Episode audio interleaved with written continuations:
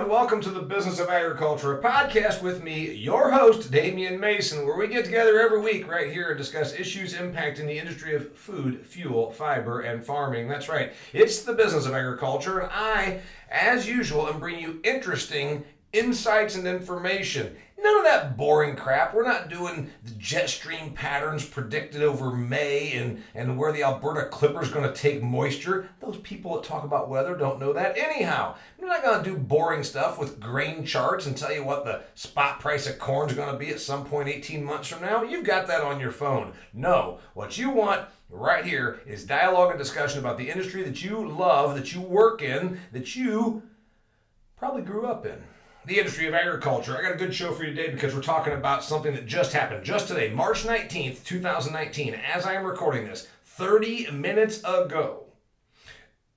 The news dropped this bomb that the jury in San Francisco ruled Monsanto, which is now actually Bayer, caused a Sonoma County man's cancer through use of the chemical Roundup. Now, if you keep up with my stuff, you see my stuff online, I've been discussing this a little bit because it's that important. Glyphosate is the world's most used herbicide. The world's most used herbicide. In the business of agriculture, we use a lot of glyphosate. Right or wrong, well, it turns out a lot of our detractors, or the opponents, those who do not like modern agriculture, want that to change. So we're going to discuss the legalization. Or, I'm sorry, the lawsuits, if you will, against glyphosate and what this means for you. And I'm going to also tell you look to firearms Look to firearm lawsuits, and you pretty much have the same thing. That's right. That's what we're doing here today. We're discussing why this matters, what it means to you, and why firearms are moving in lockstep, if you will, on the lawsuit front with agricultural chemicals. Okay, so to bring you up to speed, it was a, jury in federal court just today, March 19th, 2019, uh, in San Francisco ruled that Roundup weed killer was a factor in causing a California man's cancer. This is the second case. The first one was decided in August. That man was awarded $289 million in August by a jury in San Francisco.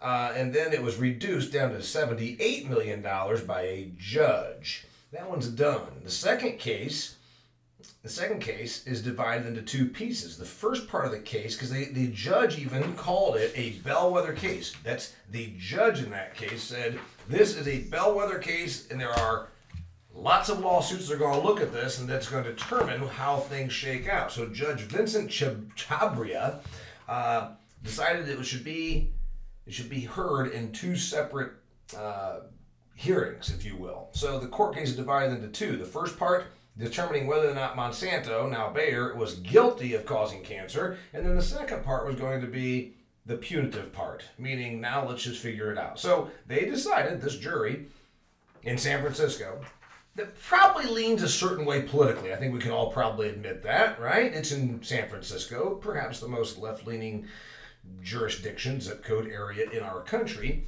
not a particularly big agricultural area. They grow some grapes, have some vineyards, but uh, that's pretty much it. Don't you think these trial lawyers chose San Francisco for a purpose? Do you think they went there knowing where's our best chance of stealing a lot of money and getting this all done through a sympathetic jury? Of course. So I'm going to give you some more backstory on that. And again, I'm going to keep bringing it home to why this matters to you and why it matters to all of us in agriculture. The simple answer, because this is just the tip of the iceberg. This is just one chemical, one company, one court case, now two, and there are 11,000 more lawsuits filed in the United States right now, sitting there already filed in the United States of America. This is the first two out of 11,000. Do you think more are coming? I guarantee it. Okay, so why this matters to you is first off, this is not the last time we're going to hear about this. We're going to hear about this again and again and again and again. It's going to get more and more hard for companies that make chemistry that we use in the business of agriculture to get it legalized, to get it uh, to get it approved from the EPA. And then once they put it out there, if they think, hell, we're just going to get sued of all our profits, why would we bother with this? So that's kind of one of the big pictures. So I'm going to tell you why this matters to you. And the big picture, real simply, is all other chemistry is going to be taken away from us. Because do you think the trial lawyers and the cause groups will go away? Answer no.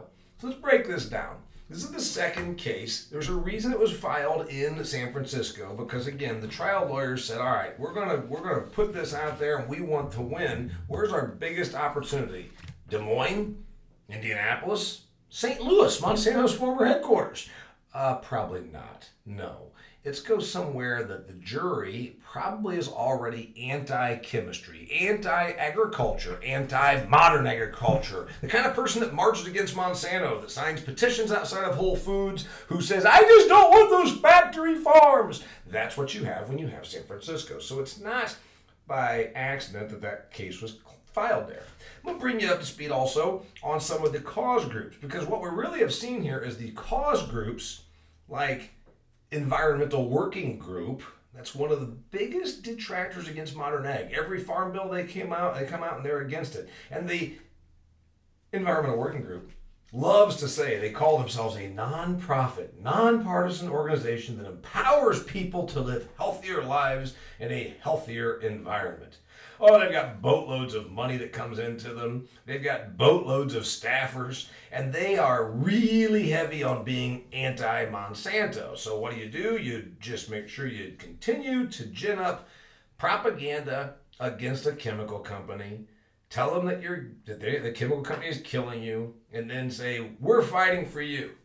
So, just in case you forgot, back in the summer, right after the Monsanto lawsuit that they lost in August, within one week, the Environmental Working Group just happened to have a study. They just happened to have a study that said they had found traces of glyphosate, the chemical in Roundup, in your Lucky Charms, Cheerios, and other children's cereals.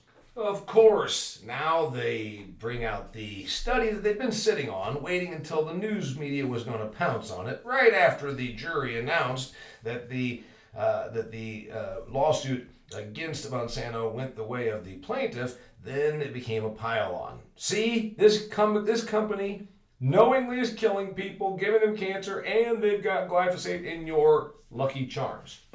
By the way, it was then just in the last two weeks, three weeks, the company that came out, I'm sorry, the organization, which says uh, it, it was the Public Interest Research Group, right? And you're saying, hey, I'm in the public. I like research. Well, again, it's a cause group. It like it has a cause group with a name that sounds like it's on your side, but really they're pretty anti Monsanto. The Public Interest Research Group found that there was glyphosate traces in your beer and wine, and they particularly started naming brands. Why? Because when you name the brands, those poor companies say, crap, what are we going to do to sell wine? We can't sell beer if people think there's glyphosate in it. So, of course, they know it's a shakedown. That's what cause groups do. Community organizers, cause groups, radicals, whatever you want to call them, this is how they work. They, they intimidate through media and public relations and propaganda that then scares the bejesus out of everyone so that then the consumer works against the foe of the environmental working group or the public interest research group or whatever the organization is. And that's again where this really leads to bad things for you if you're in the business of agriculture. Because these cause groups, oh, sure, they can pull up a scientific study or maybe a not so scientific study. The main thing is that they just pull up some sort of study and then they blanket it with fear and all sorts of anti chemical, anti modern agriculture rhetoric, knowing that the average citizen of the United States of America has never gone without food. They've never produced a calorie of food. They've never even had to go out and walk a soybean field like, say, I did growing up because they never grew soybeans. So they don't understand that GMO soybeans with Roundup Ready technology is a pretty good thing means you don't have to work as hard means you can actually be more productive use less resources not get skin cancer not break your back hoeing weeds that's all stuff that matters to us in agriculture. Does not matter to our consumers. So the Environmental Working Group is all over this. Within uh, eight minutes of this verdict, of course, they had on their website, and they, of course, say things like, the herbicide's active ingredient, glyphosate, is carcinogenic to humans, said Environmental Working Group President Ken Cook. And it goes on and on to talk about uh, what a bad decision it was for Bayer to buy Monsanto. Sadly, I think that actually might be accurate, and that there's more than 11,000 U.S. lawsuits pending, et cetera, et cetera. Now, you're going to say, David, you sound like you're all Mr. Rah Rah Monsanto. No, no, no. I am rah rah agriculture, and I'm telling you that these cases are not about the science necessarily, they're about the feelings. And this is where I'm going to compare it to guns. Let's just say guns in Connecticut. You see, just on Friday in the Wall Street Journal, I was traveling and I read an article. The manufacturer of an AR 15 can be sued over the Sandy Hook massacre, the court rules. So I saw that headline and I thought to myself, okay, yeah, I own some firearms, but I'm not going to read this just from the standpoint of I'm some sort of a wacko uh, firearms enthusiast that wants to have a million firearms in an arsenal somewhere. I'm reading it. I'm reading it from the standpoint as a rational firearms owner who also sees great parallels between firearms and agricultural chemicals. They are both legal in the United States of America. They are both extremely emotionally evoking topics. Bring up assault rifle at a cocktail party and see how that works for you. Bring up Monsanto. Doesn't even exist anymore, but Roundup, glyphosate, agricultural chemicals. Bring that up at a cocktail party and see if you get some reaction. You can talk about vanilla all day long and nobody will even lift their lift their attention to pay attention to you. But if you so much as say, I don't really think there is a thing called an assault rifle, oh boy, will you get some people jumping on you over that. So the manufacturer of an AR-15, which is a what everybody says is an assault rifle, it's actually not what the A or the R stand for, but that's okay. Uh, it, it doesn't stand for attack rifle, whatever, that's fine. The main thing is it's a style of gun made by a lot of different manufacturers. In this particular case, it's Remington. Remington was the manufacturer of the gun that was used by Adam Lanza. You might remember Adam Lanza. Adam Lanza was a mentally ill, fairly pretty well insane, probably should have been institutionalized young man who lived with his wealthy mother, who did not work, who also just lived off of the paternity that her, her ex husband paid her. You're saying, David, what's this have to do anything? Well, of all folks that should be able to keep an eye on their children, this woman went and volunteered at the Sandy Hook Elementary School because she probably wanted to be around kids that uh, were not insane, that she thought maybe she was going to fulfill herself by not being around her own son.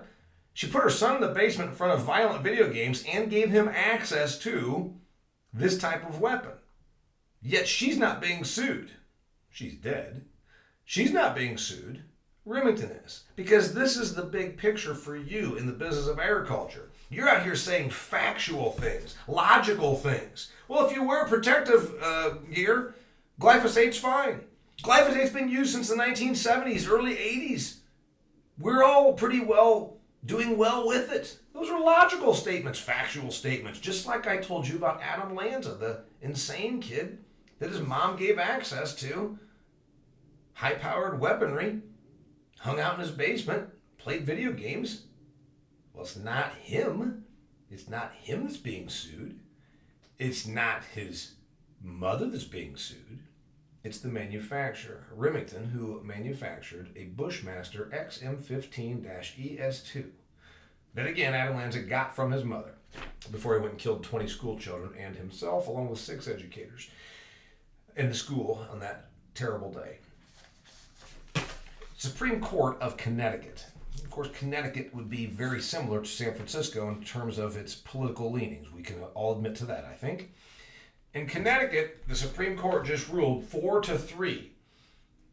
Four to three. There was a dismissal of a wrongful death lawsuit. The families of the victims that were killed in that elementary school seven years ago or six and a half years ago brought a lawsuit.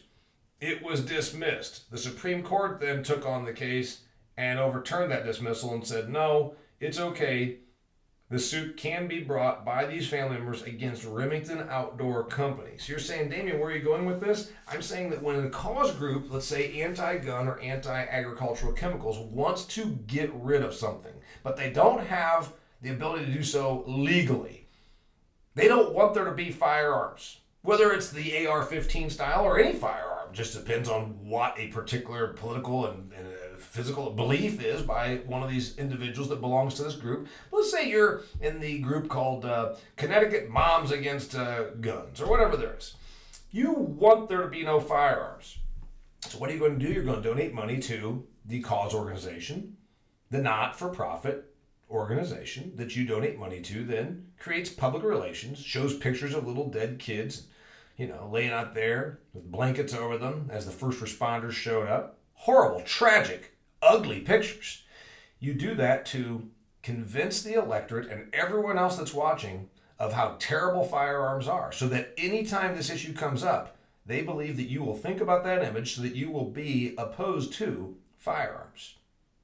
That's emotion, that's not facts. That's emotion that they're tugging at, not data, not ballistics, not regulatory legal jargon. And then you push it through the lawsuits. Because if you can't get the law to change, you can get lawsuits to force those companies out of business.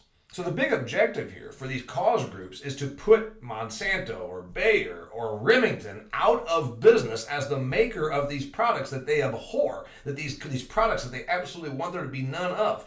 That is the objective. So you in the business of agriculture saying, Damian, I'm still trying to understand why this matters to me. Well, when the companies that make glyphosate are all sued and out of business, because trust me, Monsanto is one of many. Granted, they have the patent, but that patent's long since gone away for Roundup Glyphosate, the generic, is made by plenty of other companies. Are they going to be sued? They haven't shit. So Monsanto's the easiest one to go after because they've been maligned, just like now Remington. Name the company that is easy to hate. And of course, in agriculture, it's Monsanto. And I will put all the other chemical manufacturers on notice. You sat on your hands for 20 years while the anti modern ag crowd marched against Monsanto, and you said, hey man, at least you're not coming after us over here at Dow, DuPont, Syngenta. BASF. Where do you think these people are going to go next? Where do you think the trial lawyers are going to go to make their next million? If I got $78 million out of one lawsuit as a trial lawyer, I'm going to be all over this, right? That's my job to go and take money through the court of law. So, where do you think they're going to go next? Do you think they're just going to go away? Do you think the Environmental Working Group, an entire organization between Washington, D.C. and San Francisco, that's where they are, with hundreds of employees, do you think the environmental working group is going to go away just because Monsanto gets a couple of lawsuits, uh, you know, under their belt? Or maybe when Monsanto finally folds, Bayer has to go bankrupt because they just realize, oh my God, we can't we can't withstand seventy-eight million dollars per lawsuit times eleven thousand lawsuits. Do the math, dear folks. That's more than the company is worth or capable of ever obligating. So you think they're going to go away? You think the cause groups and the trial lawyers are going to leave, fold up their tent, and say, okay, that was sure a good party. We got rid of Monsanto. We got rid of Roundup. Our job's done. No. They're going to come after every other chemical. Oh, you used what? BASF's product, Poast or Basagran back in the 70s, and you're 85 years old now and have cancer? We think that you should sue. Syngenta, Dow DuPont, Valent, name every chemical company not being mean, I'm being honest. This is where this thing goes. And the same thing on the firearms. Once Remington has been bankrupted, then they're going to go after Smith and Wesson or Colt or any of the other companies, any of the manufacturers that make these type of firearms. And then it won't just be the AR-15 style; it'll be the next thing. And of course, it'll be in law. It'll be in lawsuit against gun state uh, against gun friendly states right? It'll happen in the Connecticut's and the Massachusetts and the Californias probably before it'll ever happen in, say, Alabama, because the polit- politics of firearms, well, it's going to be the same thing with chemistry. So that's where this is all going. Uh, and you know what? I read the excerpts from the court case because I always do that to deliver a good product to you here on the Business of Agriculture podcast. And I saw that again and again, the attorneys for Bayer slash Monsanto went after the facts. Would you please understand the facts do not matter? It is not the facts that are on trial. It is a company that a certain group of our citizens love to hate. They've already been marching against them, remember? And you think that getting up there and talking about facts, I want to tell these these, these legal minds, don't use facts. Remember, your, your opposition has already been influenced by the Environmental Working Group telling everyone that there's glyphosate in their Lucky Charms, or by the Public Interest Research Group telling everyone that glyphosate, because of this evil company, is in your beer and wine. You can't even get a glass of Sutter home after work one day, Mrs. Suburbanite, because they put this chemical in your wine. Now, of course, with advanced testing, we can find parts per billion of just about anything, from uh, from mouse turds to insect parts. But that's okay. You can't sue You can't sue and malign a large chemical company over finding a part per billion of an insect part in a hot dog. Now, eventually we might get to that, but right now let's go after glyphosate. That's the way they're thinking. So when these cause groups and trial lawyers team up, agriculture loses. You're saying, Damian, maybe it's not that big of a deal. You know, uh, I'll still just use other chemicals. Again, I believe that those chemicals are also going to be targeted. This is just the first and the tip of the iceberg. You know what else? There is a rumor going around that a large distributor uh, an agricultural distributor. You know, like the place where you go and get your fertilizer and your chemicals to put out your crop, is going to not carry glyphosate in the very near future because their insurer will not allow them to. You see where this goes? The forces that you think are in a courtroom, just some 12 random jurors selected to do their civic duty you might mistakenly think that those people are just doing their civic duty. No, no, no. They may or may not be. But also, they are being manipulated over the last several years of all the anti agricultural chemical news. Just like when we finally have a jury trial, and we will have in Connecticut, because now that state has ruled that the families of uh, the children who were shot can sue the gun manufacturer and I'm not getting into this whole thing about pro gun, no gun. I'm just going to tell you that this is where this goes. The guns will not be made illegal, particularly by the U.S. government, but the companies that make them are just going to be bankrupted out of business.